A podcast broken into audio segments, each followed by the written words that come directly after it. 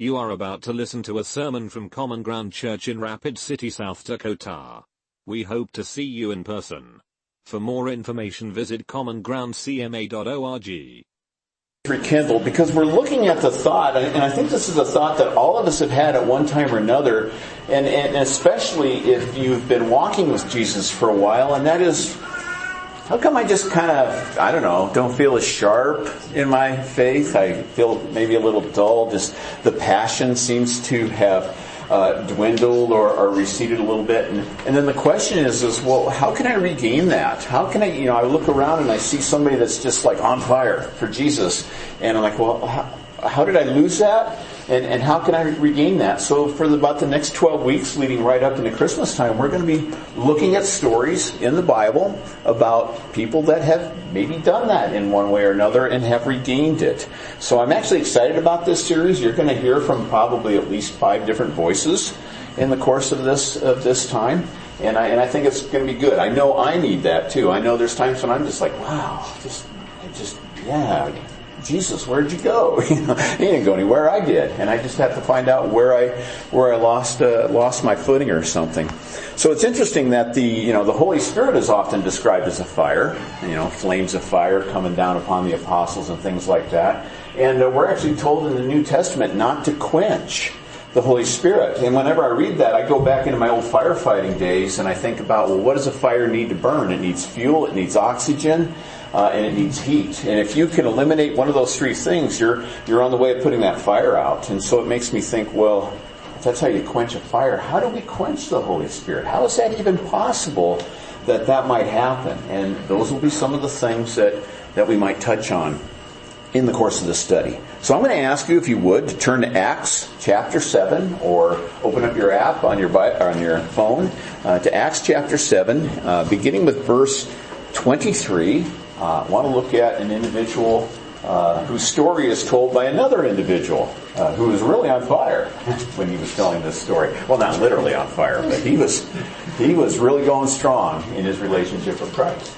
Um, but before we get into this message, I, am going to ask you a question, and this is your opportunity for audience participation. And that always scares me whenever I do that. But has there ever been a time where you did something and you said, I'm never trying that again. Okay? Or, you know, well, just say it that way. Has there ever been a time where you you did something and after that you said, nope, nope, not again? Okay, I'll give you an example spraying uh, a mosquito spray on yourself when you're next to a campfire. Just don't do it. okay. All right. But anybody else? Is there something you, would be willing to show? Okay, here we go, Josh. So this summer I went to a Thai place and I got like the spiciest and it actually wasn't that bad and I, I was kind of disappointed so I added a lot of like peppers to it and other spices and that was a big mistake. okay. All right, so overspicing the food a little. See, I started to tear up even while you were just talking about that because ketchup is spicy to me. You know, I, am sorry. it must be my Scottish descent because the food's really bland in Scotland. You know, but yeah, I, I, I'm a crybaby when I eat spicy food. Ask my wife. So, all right, anybody else? Something you tried and said, nope, not. Oh, okay, Ransom.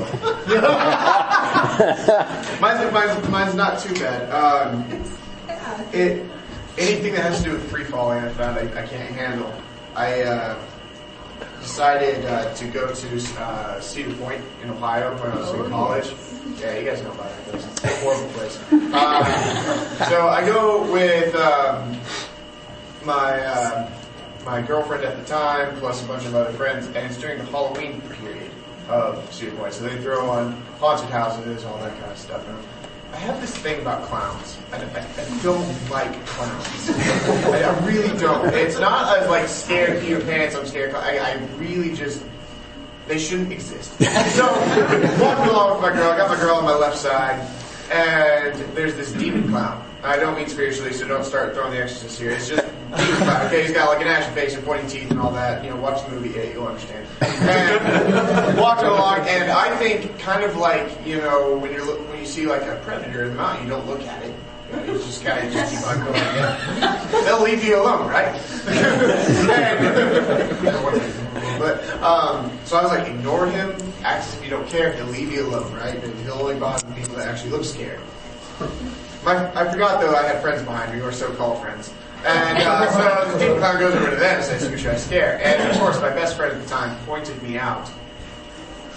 Comes over, and this demon clown, I don't know how he did it. He like snuck under my elbow and jumped right in front of my face and did this kind of like sound. Which I don't, I think I got scared so bad I didn't make a sound. But inside, I mean, I'm screaming bloody murder. and walk away, like after that, and then plus roller coasters. Those are the two things that just, I don't know if I would ever do Cedar Point again. Just, just, no. Okay. All right. So I now have a goal in life to take Ransom on a roller coaster and have him ride with a clown. Uh, yeah, probably won't try that again. Yeah, so. All right. Oh my goodness, John Olson. Taking a full ride on a taser. No more of that. Okay. All right. If you if you did not hear that, John said taking a full ride on a taser. Yeah, yeah. 50,000 volts of electricity and uh, locks up all your muscles and then you just basically just stand there or fall down. So, uh, yeah, it's, it's a horrible experience. so, if the police are telling you to stop doing something that you're doing, you don't want that option. I did it for training. It's good to know. Good to know. And I've also heard that when the police do the training with a taser, that you don't actually have to be tased. They offer you the opportunity to be tased because because there's yeah because there's always this guy that's going to show how macho he is by by getting tased. So you know. All right, so yeah, we've had these experiences, and boy, those those are some good ones there. You know, we've all done that where we tried something and said, uh, "Yeah, never going to do that again," kind of thing. And and sometimes that's a really good idea, like in the case of tasers or or demon clowns or, or that kind of thing. But sometimes, even in our faith, maybe we've tried something and it was a mistake, and the result of whatever happened there might have caused us to draw back and in that drawing back, in a sense, we've kind of we've kind of quenched what's been going on, what God's been doing in our life. And we're going to look at a case where, where an individual did that. Um, we're going to be looking at Moses, and you know, we, when we think of Moses, we think of well, we think of burning bushes. You know, we think of holy ground, and I think I do this anyway. I often think I, I'd like to have a burning bush experience. You know, that one that was just so powerful that it completely transformed and changed where I was at in my life, or to have that experience to, to know that I am standing in the presence of God, standing upon holy ground. I mean, so strong that, well, I want to kick this boot off all the time anyway, but uh, so strong that I want to kick my, my shoes off and, and, and be barefoot before God. So, so we're going to look at this today, and, and we're going to do this with the idea of, um, and, and this is going to be the, the question that we're going to ask throughout this series is going to be, well, what, what does God need to burn into me? Or what does God need to burn out of me to bring me back to, to where I need to be? And, and that's why I chose the burning bush story to kick this off because, you know, the burning bush was kind of an oxymoron, if you think about it. Because our God is described as a consuming fire. Okay? Hebrews 10, or I forgot what the reference was in there. 12, 1229, yeah. Okay? That's how God is described. And this burning bush was a theophany, which was an appearance of God uh, to a human being. But yet, when Moses describes this bush, he says it, it, it was not consumed. so here's a consuming fire, not consuming uh, a bush. So that's kind of the, this this strange paradox that's happening here that I think can happen in our lives too, where a consuming fire begins to build in us and it doesn't consume us as as it burns. And uh, that's that's the idea. Let's pray and then let's let's jump into this this text here. Um, Father. Uh, I'm going to just speak for myself here, but I'm, I'm, sure that I have a lot of friends and a lot of brothers and sisters that have felt the same way at some time or another, where they, I don't know, we wish, we wish we were stronger in our faith.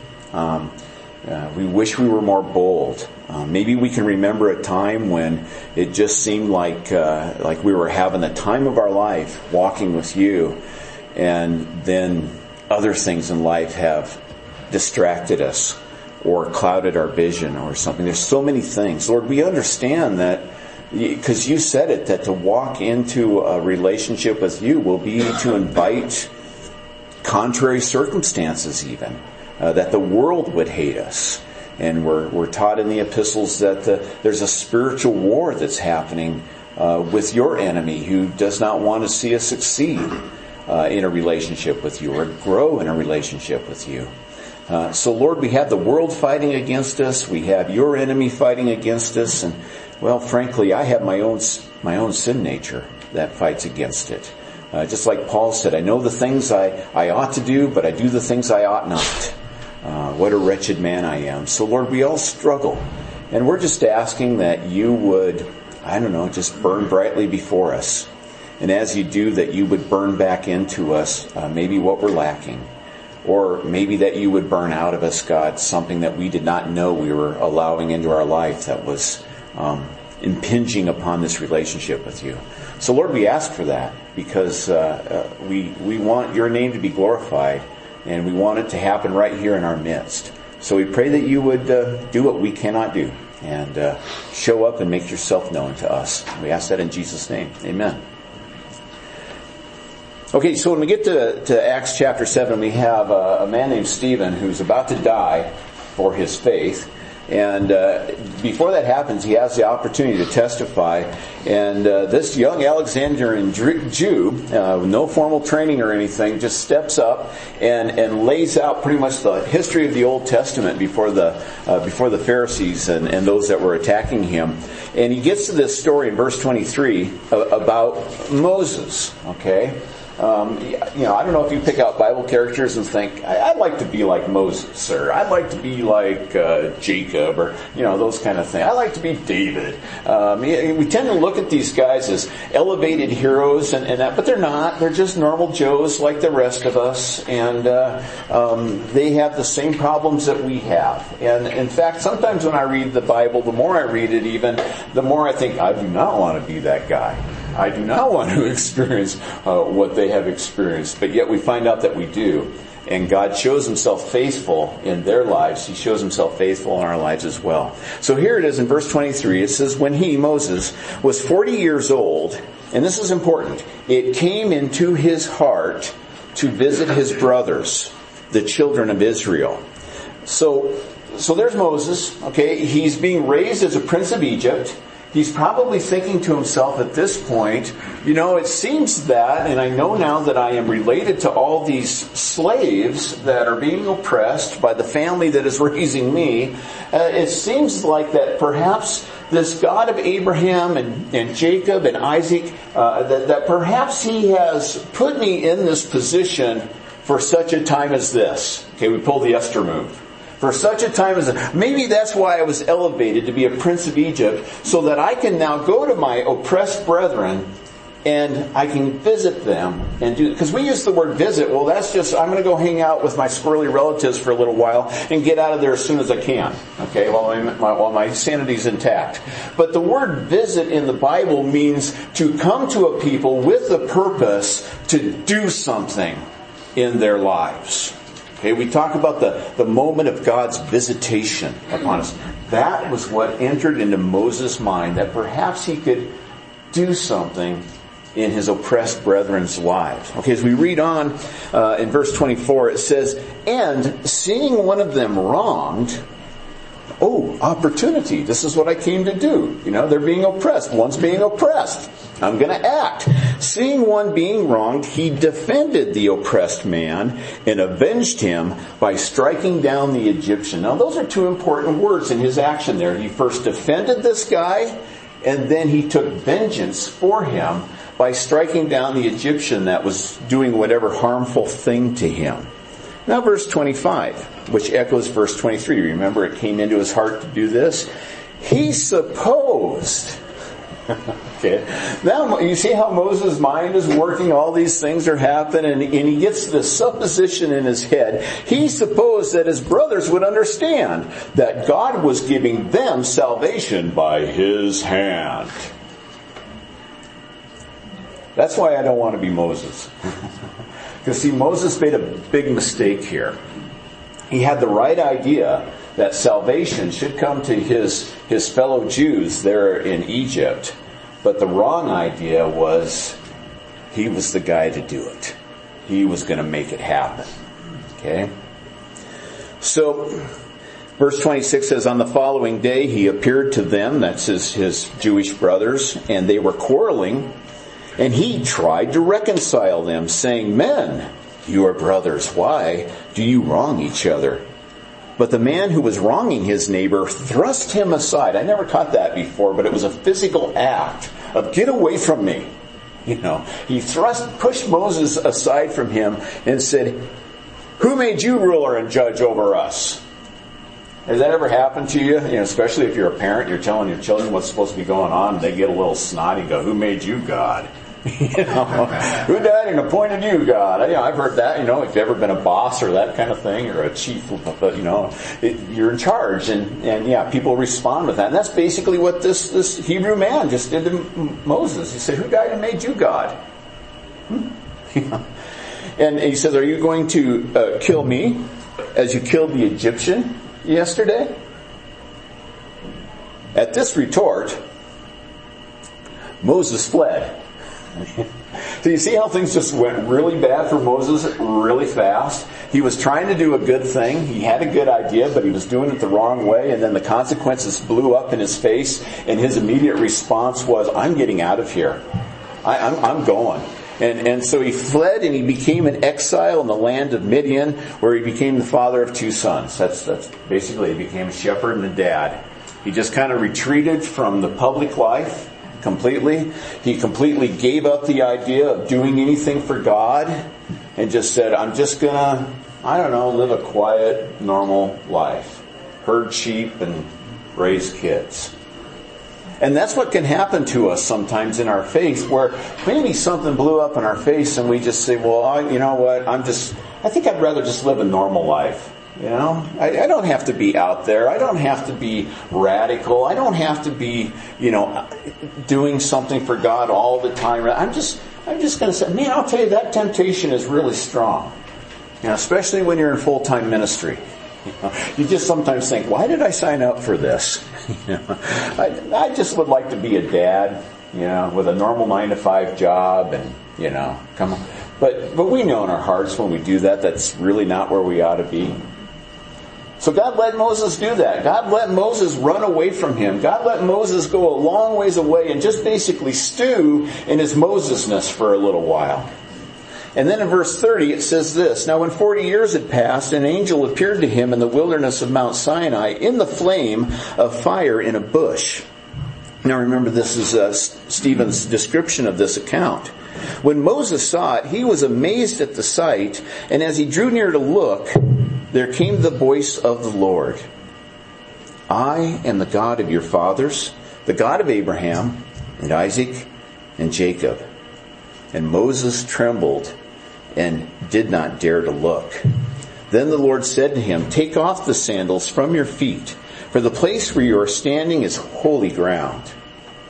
I have surely seen the affliction of my people who are in Egypt, and I have heard their groaning and I have come down to deliver them.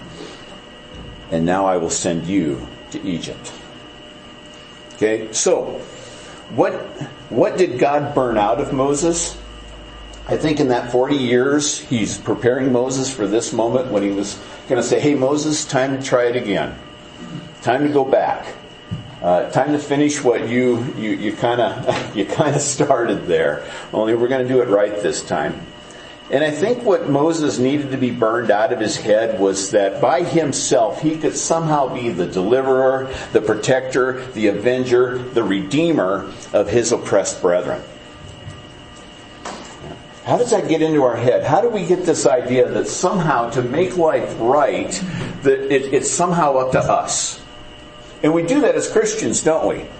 You know, there's, there's times when we have actually said, if I just read the Bible more, if I prayed more, if I tried harder, uh, you know, as a youth minister, I can't tell you how many times at conferences and retreats and camps where I would I would see kids respond to an altar call that I knew I knew they had a relationship with Jesus Christ.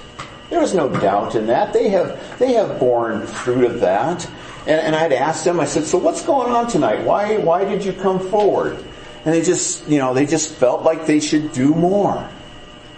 I go, why do you think you should do more? Well, it just doesn't seem like the Christian life is working for me. So I need to try harder. Where did that idea come into our heads? It's up to me. It's up to me. And we don't realize it when we're doing it, but we're actually replacing God as Redeemer. Somehow I have to make life right. Somehow I have to come through in such a way that it's going to change the way things are going. And sometimes we get a Messiah complex even and we think we can do it for other people. Sort of what was happening with Moses there. Another source of false redemption is, is sometimes we rely too much on others. Sometimes we think another person will somehow step into my life and that person is now going to make things better for me is somehow going to right the situation. You know, uh, that's that's why there's been a lot of tragic marriages because one person decided that they were going to let the other person be their god. And you know what? There's there's not a husband here, there's not a wife here that can fill those shoes. You know, and it's not just in marital relationships, but in a lot of situations where we just think, you know, if I had the right people around me, um, life would be choice. And we, we wrongingly put people in the place of our Redeemer, others, when we do that. Sometimes we let the world be our Redeemer.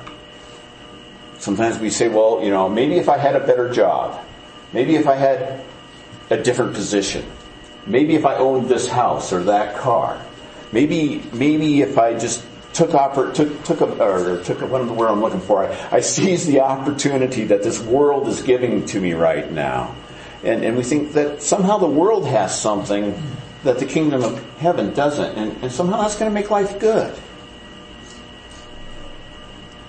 And strangely enough, sometimes we think, well, maybe religious observance will redeem things. Maybe if I start going to church, maybe if I start being religious, Maybe if I start praying more. Maybe if I start reading my Bible more. Maybe if I, and we start coming up with all these different things. Not that there are bad things. None of those things are necessarily bad things, but they're wrong things when we allow them to replace our Redeemer. And, Moses just didn't catch on to it until it was too late that when he stepped into his brethren's life to, to, to try to uh, defend them and try to avenge for them and, and all those things that he got it in his mind. He supposed it entered into his heart that he could be their redeemer. And it failed. And that's what needed to be burnt out of him is Moses, it's, it's not up to you. Moses, you can't do that. Moses, you're not qualified. And, and we could put our own names in the blanks there. You know, Nick, you can't do that. Nick, you're not qualified. Nick, it's not up to you. Isn't that a freeing thing? To know that God would want you to hear that? It's not up to you. Because did you notice the last thing that, that God said to Moses when he said, All right, take your shoes off and all these other things? He says, We're going back to Egypt. I've heard my people. I, I know the situation that they're in, and I am going to deliver them. That's what Moses needed to have burned into him was that God is going to do it. It is up to God. He is the Redeemer. He is the deliverer. He is the protector. He is the defender. He is the ruler over all things. So the story is very simple and the application is pretty easy too. You know, maybe sometimes we kind of get down to a dim smolder in our faith. because we've put ourselves in the wrong place. We've traded spaces with God. And we've been living like it's all up to us. That somehow we have to make it right.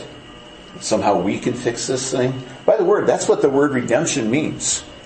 Uh, it, it, just means simply to fix, like a mechanic. You know? God is our spiritual mechanic. He takes what is broken, He takes what doesn't run anymore, and He redeems it. He fixes it. Because we can't.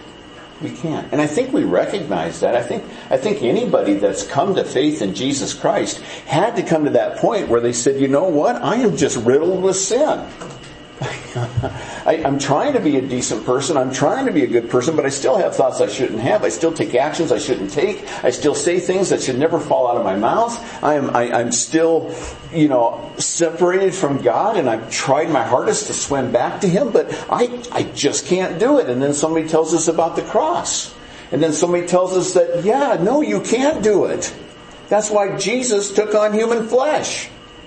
That's why God left heaven to come down here and to walk amongst us.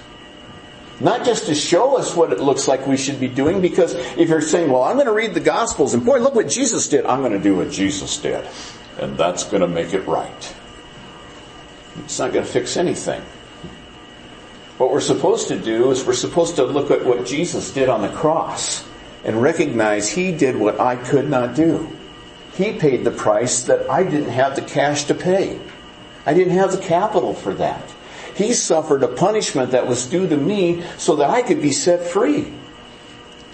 That's the story of the cross. It's a story of redemption. I can't do that. The world can't do it. Other people can't do that for me. And just being religious will never accomplish that either. It comes down to an act of faith that says, Jesus, you're all I've got. You're my only hope. Because the reality, you know, if, if it were left up to us, you want to know how effective we would be? About as effective as John Olson at the other end of a taser. He's a strong guy. I don't want to get in his way. There's a lot this guy's capable of doing. But a taser completely immobilized him. And that's what sin does to, to me and it does to you. And try as we might, we, we think we can redeem ourselves, but eventually we, we realize it's just never going to work. What am I going to do? And, and then finally we realize Jesus is our only hope. Even when we don't want him to be that hope. we find out he's our only hope. And that's how we start a relationship with God through faith in Jesus Christ. Because of what he did and the fact that what he did is what we could never do. But somehow we lose sight of that in our walk. And we forget that only He can do it. Only He can do it. All we can do is say, let it be. Let it be. Make it happen, God, because I can't.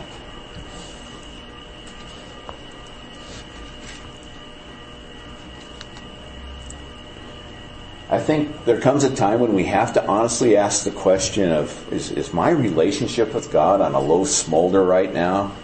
Because I'm always trying to do his job. You know, and, and we don't realize this, but when we're always trying to do God's job, we're actually saying to him, You're not necessary. I don't need you. What does that do to a relationship? You married couples.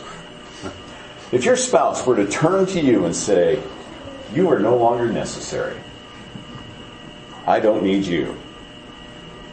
I would call that a relationship killer. I, would call that something that needs to be attended to, something that, that, that, we would need to fix as soon as possible. We've got to change that attitude. Yeah. Because that just doesn't work. In any relationship, not just marriage relationships. And we, when we say to others, I have no need of you. You're worthless to me. Well, if we understand how powerful that is in human relationships, we must not forget how devastating that could be in our relationship with our Savior. And what dangerous ground we begin to tread upon when we act or live or believe in such a way that God is no longer necessary. Thanks for saving me. Thanks for punching my ticket out of hell. That kind of thing. See you, see you in a few years, you know, that kind of thing. No, it's every single day. Uh, what I needed from Jesus at the cross, I need every single day. Jesus said to himself, apart from me, you can do nothing. You can do nothing, absolutely nothing. You know, and, and sometimes that's what we're doing. We're, we're, we're telling ourselves that we're walking with God, but we're doing nothing because we're just trying to do it all on our own apart from Christ. So that's the thing that's got to be burnt out of me. That somehow it's all up to me. And what needs to be burnt into me is that I have to be absolutely, completely, always dependent on God. This really messes up us, us Great Plains agricultural people here. Because we pull ourselves up by our bootstraps, our own bootstraps all the time. We don't like being dependent.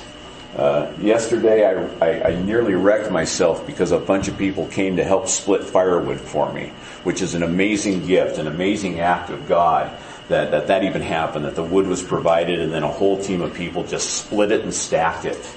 All I gotta do now is burn it. Okay? But I could, I could not sit in the house while they did that. And my wife said, are you gonna change? Which I took as giving me permission.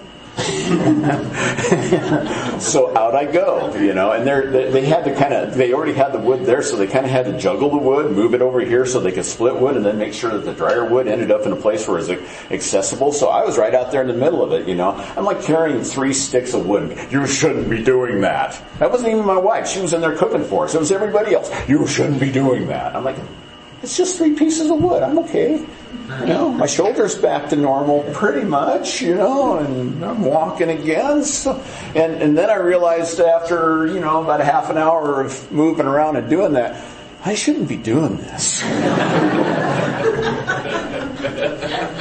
so I sat down at the splitter and I just ran the just ran the knob that made that hydraulic blade. yeah, this is great. This is and my daughter, she's you know, and you know my daughter, she's like that big, and and, uh, and and she's hefting these big logs underneath the splitter and placing them for me, and and I can see that's hard on her back, and so I said, hey, um, how about if I do that? And so we switched, and she ran the knob, and, and I said, please don't cut my hands off. And, uh, and, and I moved the logs for a while, and, and, and yeah, we did that, and it was awesome, and it was great. And, and when we were all done, I got up from that log, and this is all the further I could get up. I'm all, I'm all hunched over like that woman who'd been like that for 40 years until Jesus said, I'm like, Jesus, come touch me. You know? and I took a hot shower, just standing there soaking, and finally things loosened up and all that. And I'm like, why does my body hurt so much? Because I don't like being dependent you know, as, as, as, as much as, as lovely as it is that, that people would pour out their love on us like that, there's something in me that says, I just, that's great, but I just don't like being dependent. Well, here it is, bottom line. You can't walk in a relationship with Jesus Christ and not be dependent. You gotta let go of that pride you got to let it go of whatever that thing that is, that is in you saying, saying it. I can do this. It's up to me. Just, just leave it to me, Jesus. I, I got this. And, and you just got to get to the point where you say, with all humility, I'm a hot mess. I can't do anything. In fact, I'm helpless. And it gets worse. I am of no earthly good to a single soul by myself. Let me go back to the ending of that story when, when God says, Come on, Moses, let's go. He made it very clear. I have come to deliver. Not you, Moses. I have come to deliver my people. But then he said, And you're coming with me. And that's the neat thing that even though I'm helpless, even though that I'm of no earthly good or something like that, is that when I am walking with God, He invites me to jump into the things that He's doing. Isn't that amazing? And that's where our passion rekindles. That's where our fire for Jesus flares back up again and reignites. Because we're actually watching Him do what He does best and inviting us to join in with it. And that would be my invitation to you. To walk back into a relationship with Jesus Christ. Or perhaps you're sitting here and you're going, well, you know, that's something I've never really done. I, you know, I've heard about Jesus and, you know, and I've gone to church, I've done all these things, and maybe you're sitting here thinking, wow, I've, I, I never realized it, but I've been trusting in other things to fix me, fix my life, take care of my sin problem and, and things like that, but I've never trusted Jesus to do that. I've had all these wrong redeemers. Well, I would invite you today to just, you know, before we leave, just tell him as we're praying, Jesus, I want you. I want you to be my redeemer. Because I can't. I cannot do that. The cross would have been a waste of time if our only hope didn't rest on Jesus. And for some of us that have been walking for a while with Him, we've made that decision. Uh, I would invite you today to say, God, I'm, I'm coming to you empty handed. I've got nothing. Nothing to offer apart from the sacrifice of Jesus Christ. But I'm coming to you because I want to walk with you. I'm coming to you because I know that you are a God who redeems. I'm coming to you because God, I want to be a part of that redemption. I, there's people I care about. There's people I love. There's people I haven't even met. There's people I don't know very well. But I want to see God step into their lives. Not me. Not me. So I'm going to make the prayer really simple here for us. Um, it's the same. It's a prayer that was taken from a statement that John the Baptist gave. I must decrease, and Jesus must increase. I think if that's our prayer, I think the fire is going to burn. Let's pray. Heavenly Father, thank you for your word because how would we know you if you hadn't written down who you are and revealed it to us. Thank you for the stories that are contained in the Bible because they're not just narratives, they're not just stories that are interesting. They're not they're not even, you know, history that we somehow have to have a test on, but but they are stories in, that you use as a device to make yourself known. Thank you for making yourself known to Moses.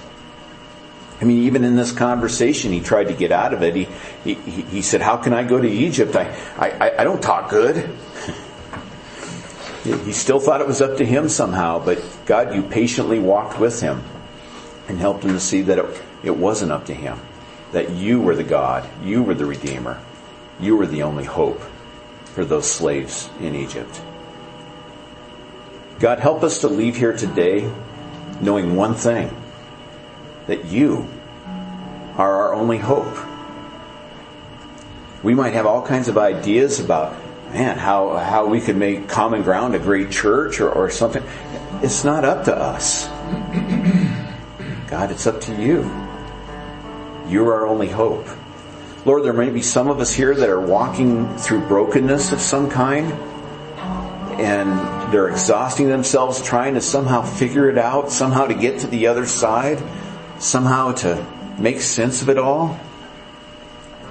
Lord, I pray that today they see that you are their only hope.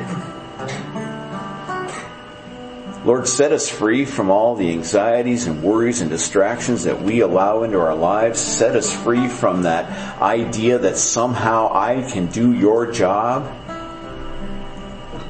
And Lord, let us just take your yoke upon us. You're the big bull, we're the little bull. Show us how to walk. Show us the way to go. Lord, take our burdens and take our cares.